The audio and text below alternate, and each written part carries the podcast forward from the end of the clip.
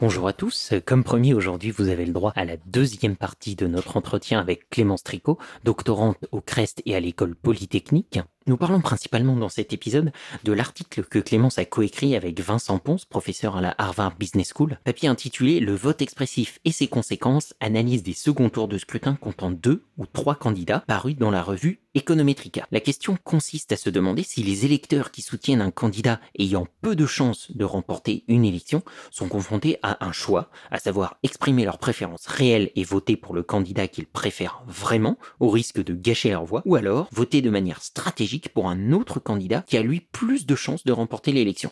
Dans cet épisode, donc, Clémence nous expose, nous parle des résultats qu'elle a obtenus avec Vincent dans ce papier. Entre autres, donc, nous essayons de comprendre si les électeurs ont plutôt un comportement stratégique ou plutôt un comportement expressif. Cela nous amène aussi à parler du scrutin uninominal à un tour et deux tours qui règne majoritairement dans les démocraties occidentales. Nous parlons aussi de ce que ces résultats indiquent pour la stratégie des partis qui sont proches idéologiquement. Ont-ils intérêt à conclure des accords visant à limiter le nombre de candidats ou de listes qu'ils présentent? Et enfin, bien sûr, nous parlons de ce que les résultats de Clémence et Vincent euh, nous disent sur la réflexion et la possible adoption de modes de scrutin dans lesquels les résultats électoraux seraient moins faussés par les choix non stratégiques des électeurs et des candidats, c'est-à-dire des scrutins dans lesquels le dilemme du vote utile est beaucoup moins présent pour permettre aux électeurs de véritablement exprimer leurs préférences réel, ce qui va nous amener à parler des deux scrutins les plus recherchés actuellement, qui sont le jugement majoritaire et le scrutin de Condorcet randomisé. Voilà, je pense que cela va fortement vous intéresser, et sans plus attendre, donc, je laisse la place à Clémence et à la deuxième partie de cet entretien. Mais donc, je pense que c'est une bonne transition là. Euh, pour que tu nous dises un peu finalement euh, quelle est la chair du papier, quoi. Qu'est-ce que vous dites euh, dans ce papier euh, Quelles sont les données Voilà, finalement, quels sont vos, vos résultats principaux Et puis, J'aurai d'autres questions évidemment après, mais déjà, si tu peux nous faire un panorama de ce que dit le papier. Ouais, très bien. Bah, déjà, l'objectif du papier, c'était d'étudier les comportements de vote et de déterminer à quel point les électeurs ont tendance à voter de façon stratégique ou expressive. Alors, voter de façon expressive, ce serait juste bah, voter pour le candidat que vous préférez. Euh, donc, quel que soit le candidat, voilà, moi, je vote pour celui dont je me sens euh, le plus proche, indépendamment de ses chances de victoire. Euh, voter de façon stratégique, c'est par contre prendre en compte les chances de victoire et ne voter que pour un candidat qu'on pense avoir des chances de gagner. Donc, par exemple, euh, typiquement, euh, est-ce que euh, dans une élection présidentielle, je décidais de voter les Verts? Bah moi, c'est ceux que je préfère dans cette élection. Par contre, je sais qu'ils ont très peu, voire aucune chance, soit de gagner l'élection ou de passer au second tour. Donc, est-ce que je ferais pas mieux plutôt de voter pour la gauche pour être sûr que la gauche passe? Donc ça, normalement, c'est l'état de l'art, c'est ça, de, des modèles, disons, qui anticipent un comportement rationnel des électeurs. Normalement, sous ces modèles-là, l'électeur ne doit pas voter vert, il, doit, il, va voter PS, quoi, c'est ça. Hein. Voilà, donc euh, alors ça change hein, maintenant. Quoi. Oui, il commence à y avoir des modèles qui émergent, qui prennent en compte euh, bah, nous ce qu'on appelle l'utilité expressive mmh, du mmh. vote, euh, pas juste qui gagne. mais oui, ces modèles-là, ils vont supposer que finalement tout le monde va voter. Bon, dans les dans les années avant, tout le monde va voter UMPPS, quoi. Les deux qui sont susceptibles de gagner. Euh, et donc, euh, nous, notre objectif, c'était de mesurer euh, voilà, l'étendue du vote expressif et ses conséquences sur le résultat de l'élection, surtout. Et donc la façon dont ça avait été fait dans la littérature, parce qu'on n'est pas du tout euh, les premiers à se poser cette question, hein, il y a une grande littérature sur le vote expressif et stratégique. Empiriquement, euh, c'était testé, c'était à travers des enquêtes. Euh, donc des enquêteurs qui allaient demander, suite après une élection, à des gens comment ils avaient voté. Donc ils posaient la question, ils demandaient bah, pour qui vous avez voté et quel était votre candidat favori? Et donc, dans ces cas-là, si la personne répondait qu'elle avait voté pour A alors que son candidat préféré était B, on en afférait que cette personne-là était stratégique et ensuite, il faisait bah, le pourcentage de gens qui n'avaient pas voté pour leur candidat favori. Ça paraît bien et ça a euh, des avantages. Les inconvénients, c'est qu'il y a plein de billets dans la façon dont les gens reportent euh, leur voix. Alors déjà, il y a le, un biais cognitif. Les gens ont envie d'être consistent, d'être cohérents. Donc, ils vont avoir tendance à dire qu'ils ont voté pour le candidat qu'ils préfèrent. Donc, alors dans ce cas-là, soit ça veut dire qu'ils mentent sur qui ils préféraient ou pour qui ils ont voté, mais en tout cas, il y a un biais. Alors, pas tous, hein, évidemment. Non, non, mais, bien sûr, euh, mais... en tout cas, il y a une tendance à ne pas trop aimer s'auto-contredire. C'est pas ici qu'on va te dire que les sondages sont parfaits et ne présentent pas d'incertitude. Donc, tu prêches un converti. D'accord, je préfère quand même. Mais il y a un autre biais que je trouve aussi assez marrant, c'est euh, il y a un papier qui s'appelle euh, Sure, I voted for the winner, euh, donc qui montre que les gens ont tendance à dire qu'ils ont voté pour le gagnant. Donc bon, tout ça, ça fait que c'est quand même un peu compliqué de s'appuyer sur des enquêtes. En plus, c'est toujours des échantillons, évidemment, de personnes. C'est une élection. Et donc, nous, on a, une approche, on a une approche très différente qui est en fait de regarder que les résultats des élections. Donc, on regarde vraiment le, les voix obtenues par les candidats et de comparer, donc dans les élections cantonales et législatives françaises, des élections où il y a deux ou trois candidats au second tour. Donc, c'est des élections où il y a deux tours et en fait, il peut y avoir plus de deux candidats au second tour. Et donc, comparer des endroits avec deux ou trois candidats. L'idée de cette comparaison, c'est que si vous avez que deux candidats dans une élection, il n'y a pas de place pour le vote expressif ou stratégique. Il y a juste deux candidats, vous votez pour celui que vous préférez. Point. Par contre, quand il y en a trois, si vous avez un plus petit troisième candidat qui rentre dans la course, là, si vous préférez le troisième, le dilemme se pose du vote utile, en fait, ce qu'on appelle le vote utile ou du coup, vote stratégique. Donc, par exemple, dans mon exemple, si vous avez que droite et gauche, bon, bah, vous votez, donc dans mon exemple, pour la gauche. Maintenant, il y a droite-gauche les verts. Alors là, euh, vous, vous aimez les verts, mais vous savez qu'en votant les verts, bah, ça va enlever des voix à la gauche. Alors vous avez vraiment peur que la droite gagne. Donc dans ces cas-là, est-ce que vous êtes expressif et vous votez les verts ou stratégique et la gauche? Et donc en fait, en comparant ces deux élections, on peut voir le nombre de gens qui décident de voter les verts alors qu'ils auraient voté la gauche si les verts n'avaient pas été là. Et donc le nombre de gens qui sont expressifs et aussi quel est l'impact de la présence des verts sur les chances de la gauche? Si les gens sont expressifs, bah, ils risquent de diviser les voix de la gauche en votant pour les verts et donc potentiellement de faire plus élire la droite. Et donc les modèles qui supposent que tout le monde est stratégique, ils diraient Oh bah, un petit candidat qui se rajoute dans une élection, ça change rien au résultat, puisque tous ceux qui auraient voté pour la gauche continuent de voter pour la gauche, puisque les Verts ont aucune chance. Donc ça, c'est l'idée générale. Alors comment on fait en pratique? Si on prend, euh, mettons, des circonscriptions et qu'on fait juste comparer des circonscriptions où il y a deux versus trois candidats. Le problème, c'est que peut-être que les circonscriptions où il y a trois candidats, c'est des circonscriptions différentes. Euh, sous plein d'autres aspects. Et donc, dans ces cas-là, si en les comparant, je regarde et je dis Ah, bah, la gauche, elle gagne beaucoup plus quand il y a que deux candidats que quand il y en a trois. Est-ce qu'on peut vraiment en conclure que c'est la présence des Verts, que c'est la présence du troisième candidat Ou est-ce que c'est juste que, en fait, dans les circonscriptions où il y a plus souvent de candidats, c'est aussi des circonscriptions plus à gauche? Hmm. Alors, dans ces cas-là. Ou des variables que tu n'observes même pas dans ton dataset qui font que euh, systématiquement il y, a, y, a, trois candidats là, enfin des choses comme ça, quoi, c'est ça? Oui, c'est peut-être des endroits où l'électorat est particulièrement différent qui fait que c'est un électorat euh, où il y a plus souvent plus de candidats qui se présentent, plus de candidats qui atteignent le second tour et aussi que c'est un électorat plus à gauche. Et dans ces cas-là, on peut rien en conclure sur euh, est-ce que c'est causalement la présence du troisième candidat qui fait que la gauche gagne plus souvent qu'avec deux candidats. Et donc alors, comment vous faites On est tous, euh, on est tous impatients là de savoir comment vous faites pour établir cette causalité finalement. Suspense, suspense. On revient après la pub. J'essaye de rendre la recherche un peu euh, excitante. Euh, donc la façon dont on procède, c'est qu'en fait, on va pas juste comparer tous les endroits avec deux versus trois candidats. On va comparer des endroits où le troisième se qualifie de justesse. Alors, pour expliquer en fait la règle de qualification, donc au premier tour, les deux premiers candidats ils sont automatiquement qualifiés. Par contre, le troisième, il est qualifié que s'il a plus de 12,5% des inscrits. Et donc, en fait, nous, ce qu'on va faire, c'est qu'on va comparer des circonscriptions ou des cantons dans lesquels le troisième a soit juste en dessous de 12,5, et donc dans ces cas-là, bah, il n'est pas qualifié, il n'y a que deux candidats au second tour, ou alors le troisième a juste au-dessus de 2,5, et dans ces cas-là, il est qualifié, on a trois candidats au second tour. D'accord, et vous comparez que ces cantons-là?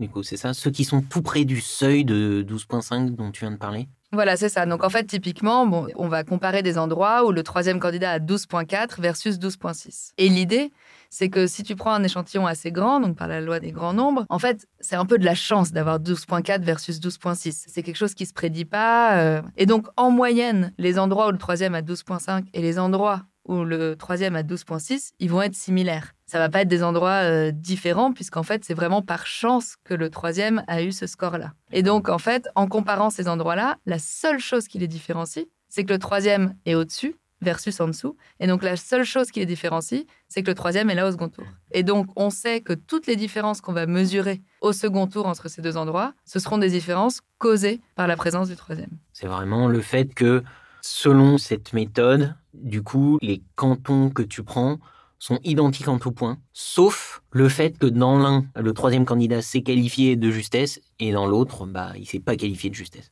Voilà, exactement. Et alors, en fait, c'est une méthode qui s'appelle euh, Regression Discontinuity Design. Cette idée d'avoir euh, un seuil, en fait, euh, autour duquel on va évaluer notre effet. Et en fait, c'est une méthode qui a été notamment beaucoup appliquée dans la littérature, en éducation, et notamment sur les scores en maths. Donc, en fait, l'objectif, c'était d'évaluer des cours de soutien en maths. Et donc, c'était des cours de soutien en maths qui étaient offerts aux élèves qui avaient eu moins de 10 à leur examen. Alors, encore une fois, si on fait que comparer ceux qui ont cours de soutien et ceux qui n'ont pas le cours de soutien, on euh, on peut rien dire, parce qu'évidemment, ceux qui ont cours de soutien, ils sont moins bons. Donc, on va trouver que le cours de soutien, en fait, il a eu un effet négatif. Ah non, euh, évidemment, euh, c'est complètement biaisé. Par contre, si on compare les étudiants qui ont eu 9,8 à leur test avec ceux qui ont eu 10,2, c'est en fait des étudiants avec un niveau de maths assez similaire. Sauf que celui qui a eu 10,2, il n'a pas eu le droit au cours de soutien ce qui était juste au-dessus de la barre, juste au-dessus de la discontinuité. Et celui qui avait 9.8, lui, il a eu le droit au cours de soutien. Et donc, si on regarde dans un an comment ils s'en sortent maintenant en maths, et si on voit par exemple que celui qui avait 9.8, en fait, bah, il a des bien meilleures notes que celui qui a 10.2, on pourra dire que c'est l'effet des cours de soutien en maths. Et ça, du coup, c'est une méthode que tu peux appliquer même sur des petits échantillons où il te faut vraiment beaucoup de données pour pouvoir euh, appliquer ça. Parce que du coup, tu vois, forcément, tu prends un substrat des données. Tu vois, là, typiquement, vous, vous n'avez pas pris tous les cantons, enfin, toutes les circonscriptions. Du coup, forcément, tu mets des données euh, à la poubelle, quoi. Donc, euh, est-ce qu'il te faut là déjà un dataset qui soit vraiment très gros pour pouvoir, toi, avoir le luxe de choisir les cantons qui sont les plus proches comme ça? Oui, alors tout à fait. Donc, c'est exactement la limite ou l'exigence de cette méthode. Si tu n'as que deux personnes, euh, deux étudiants en maths, 9.8, 10.2, tu n'as aucune chance qu'ils soient semblables. Euh, donc, il faut que tu aies euh, des centaines et des centaines d'étudiants pour qu'en moyenne, ce soit autant de garçons que de filles, qu'en moyenne, ils soient aussi grands les uns que les autres, etc. Donc, il faut forcément, par la loi des larges nombres, un nombre important de personnes, et donc là, en, l'occurrence, d'élections ou de cantons, sur lesquels mesurer ton effet. Et donc, il en faut plein qui soient juste à la discontinuité. Donc, il t'en faut plein en général. Et nous, on regarde des milliers d'élections. Donc c'est pour ça qu'on regarde euh, les cantonales 2015-2011, plus, donc ça fait plus de 4000 euh, cantons, plus euh, toutes les législatives depuis 78. Donc on a des milliers et des milliers d'observations et aussi des milliers proches de la discontinuité. D'accord. Mais écoute, très, très bien. Je pense que là, ça donne une bonne idée de comment finalement tu arrives à, établir cette causalité. Et alors, c'est quoi finalement les résultats? Qu'est-ce que nous disent les, les, résultats de cette analyse? Second suspense, maintenant qu'on sait comment on fait. Seconde page.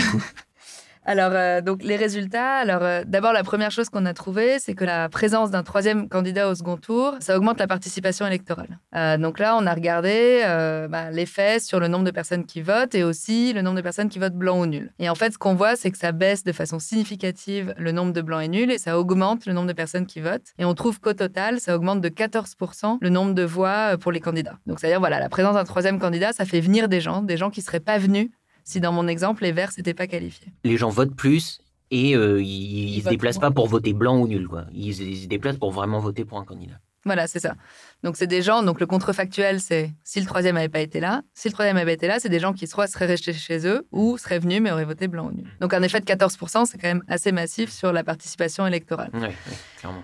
Et alors ensuite, la deuxième chose qu'on se demande, qui est donc cette fois-ci vraiment sur euh, la question entre expressif et stratégique, c'est qu'est-ce qui se passe pour euh, ceux qui votaient pour les deux premiers? C'est-à-dire ceux qui, s'il n'y a que deux candidats, ils seraient allés voter pour un des deux. Est-ce qu'ils se détournent des deux premiers pour voter pour le troisième? Donc c'est ça, c'est nos expressifs.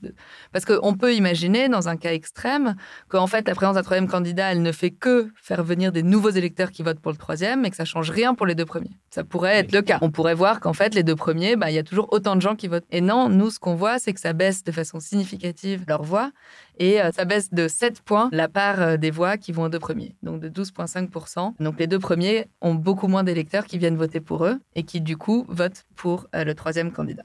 Et ensuite, la troisième étape euh, de l'analyse, c'est de savoir mais qui perd le plus de voix?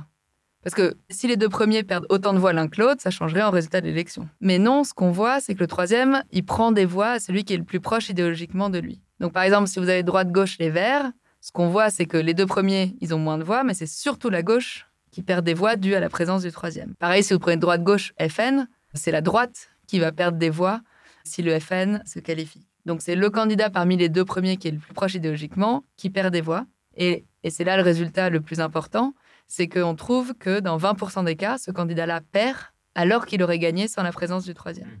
Donc c'est-à-dire que dans 20% des cas, la présence des Verts va créer la défaite de la gauche, alors que la gauche aurait gagné s'il y avait eu que droite-gauche. Faisant élire du coup le candidat le plus éloigné euh, des préférences de, euh, des personnes qui vont voter vert euh, au lieu de voter stratégiquement PS. Exactement. Et non seulement des gens qui votent pour le troisième, mais aussi de ceux qui ont continué à voter pour la gauche. Et donc, en fait, qui élisent une personne la plus éloignée des préférences de la majorité. Puisque, vu que le contrefactuel, c'est il y avait que la droite et la gauche, ça veut dire que la majorité préférait la gauche.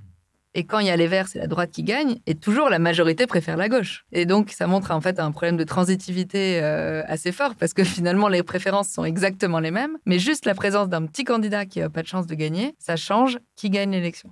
Et donc, dans mon autre exemple, par exemple, bah, la présence du FN, ça va faire euh, gagner la gauche dans 20% des cas. Donc, dans 20% des cas, la droite perd alors qu'elle aurait gagné sans euh, le FN. Et donc, ça, c'est vraiment le résultat euh, euh, du papier. Oui, et d'ailleurs, et ce qui est aussi intéressant, c'est de voir que le fait que ce troisième candidat n'ait pas de chance de gagner ne dissuade pas les électeurs de voter quand même pour ce candidat. C'est-à-dire que les électeurs attachent une importance plus grande à exprimer leur préférence pour ce troisième candidat, aussi petit soit-il, que à voter stratégiquement pour le candidat plus proche idéologiquement pour le faire gagner. C'est ça? Oui, exactement. Donc, alors, c'est vrai que depuis tout à l'heure, je dis un petit candidat, un candidat qui n'a pas de chance de gagner. Ça arrive que le troisième ait des chances autant que les deux premiers quand ils sont très très proches au premier tour. Euh, donc, on pourrait. la première objection, par exemple, si vous étiez euh, dans une salle de séminaire, vous disiez Attendez, euh, vous dites que ceux qui votent pour le troisième, ils sont expressifs, mais peut-être que le troisième, il avait des chances aussi et qu'en fait, ils sont complètement rationnels slash stratégiques en votant pour lui. Donc, nous, en fait, on va restreindre notre analyse à des élections où le troisième était vraiment loin des deux premiers. Puisqu'en fait, on peut avoir 12,5% des inscrits. Attention, c'est des inscrits et pas des exprimés.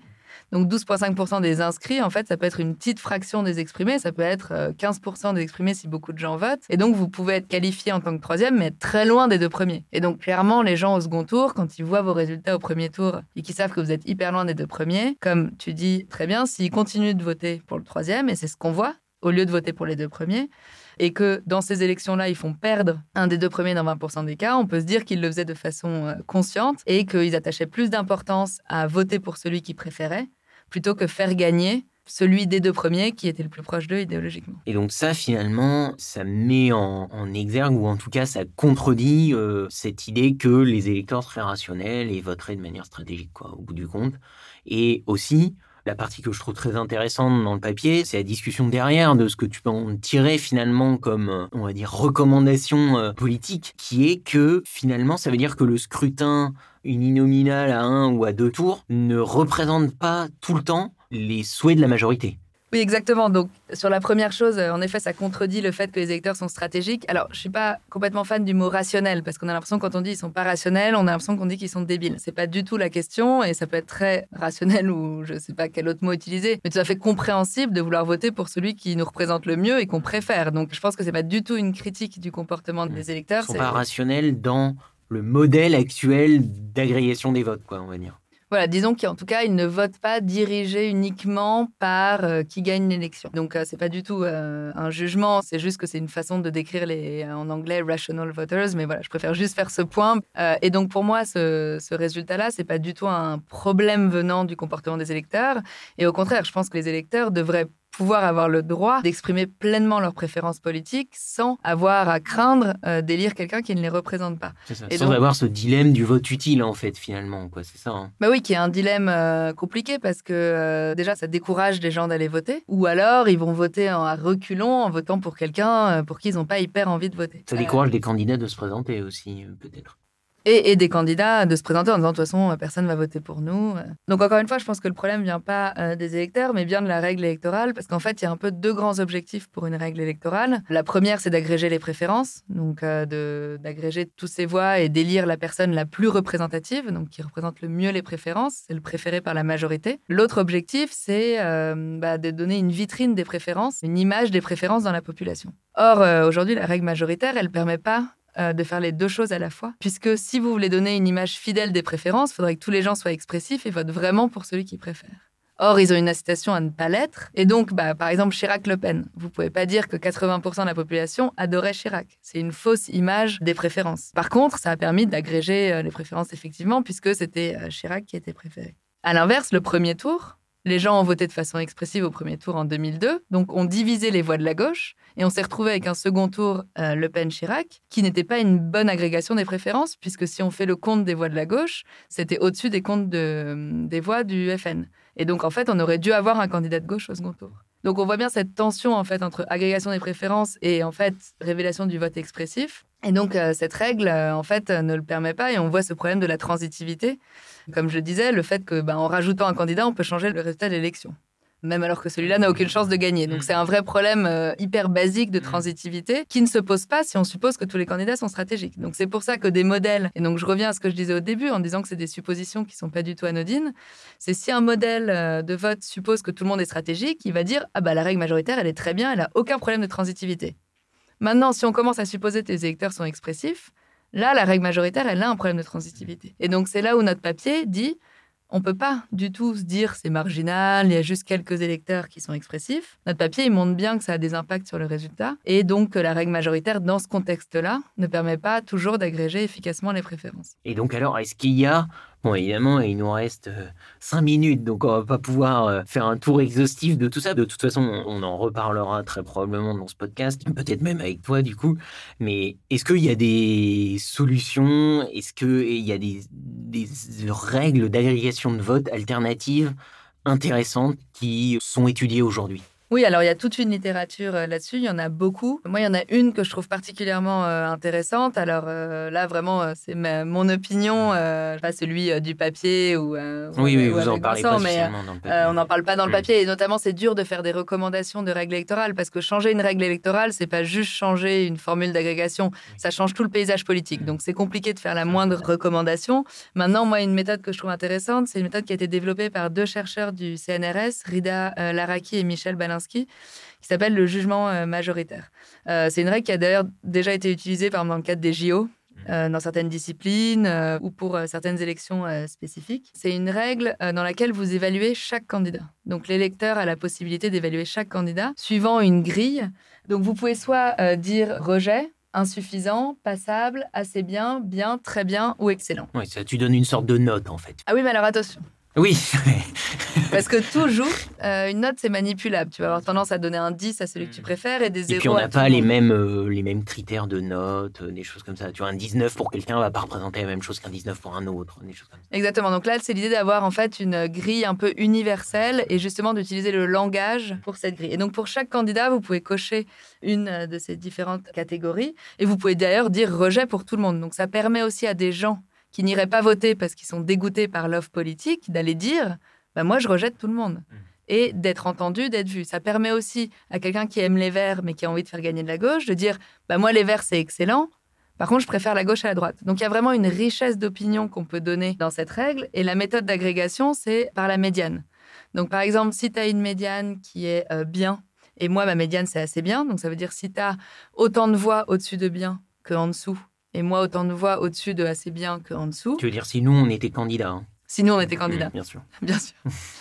Là, tu serais classé au-dessus de moi, puisque ta médiane c'est bien et moi c'est assez bien. Maintenant, si on a tous les deux la même médiane, donc on a tous les deux la médiane bien, cette fois-ci c'est la dispersion qui va compter. Donc si tu as bien, parce que bah, y a plein de gens qui t'ont mis bien, alors que moi j'ai bien parce qu'il y a plein de gens qui m'ont mis excellent et d'autres qui m'ont mis à rejeter, bah c'est toi qui vas gagner. On donne une, préférence au consensus. Hmm. Je vais peut-être me présenter parce que là j'ai gagné sur les deux fois sur deux là, donc euh, je sais pas quelle élection, mais euh, je vais peut-être me présenter. Ah, je suis poli, j'essaye d'être moins coupé alors. je sais, je sais, je te remercie. Euh, et, donc en fait cette méthode d'agrégation par la médiane, bon je vais pas passer trop de temps, ils développent plein de choses dans leur article de recherche et alors vous pouvez aussi aller voir sur internet, il y a le collectif qui s'appelle Mieux voter, l'association Mieux voter qui est un site internet et qui décrit cette euh, règle, qui vous permet aussi de faire des simulations. Enfin, il y, a plein de choses très ludiques. Parce qu'ils ont fait en fait plein d'essais euh, où ils ont fait voter les gens en sortant des urnes avec leur méthode et ils ont vu que bah, déjà les gens étaient contents et exprimaient vraiment plein de préférences. Ils mettaient pas du tout que à rejeter très bien et euh, que ça s'est très bien passé de façon pratique. Et donc c'est une règle en fait où il y a très peu de place au vote utile puisque vous pouvez donner toutes vos préférences, vous pouvez dire que vous rejetez tout le monde et ça permet aussi bah, de voir qui est élu. Est-ce que tu es élu avec très bien ou est-ce que tu es élu avec passable mmh. Quelle est ta légitimité, etc.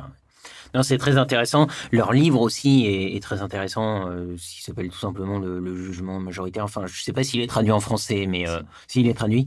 Donc, euh, bah voilà, j'encourage aussi les auditeurs à, aller le lire parce que c'est très intéressant. De toute façon, ces sujets sont vraiment ultra intéressants. Moi, j'ai un autre petit scrutin préféré, c'est le scrutin de Condorcet randomisé.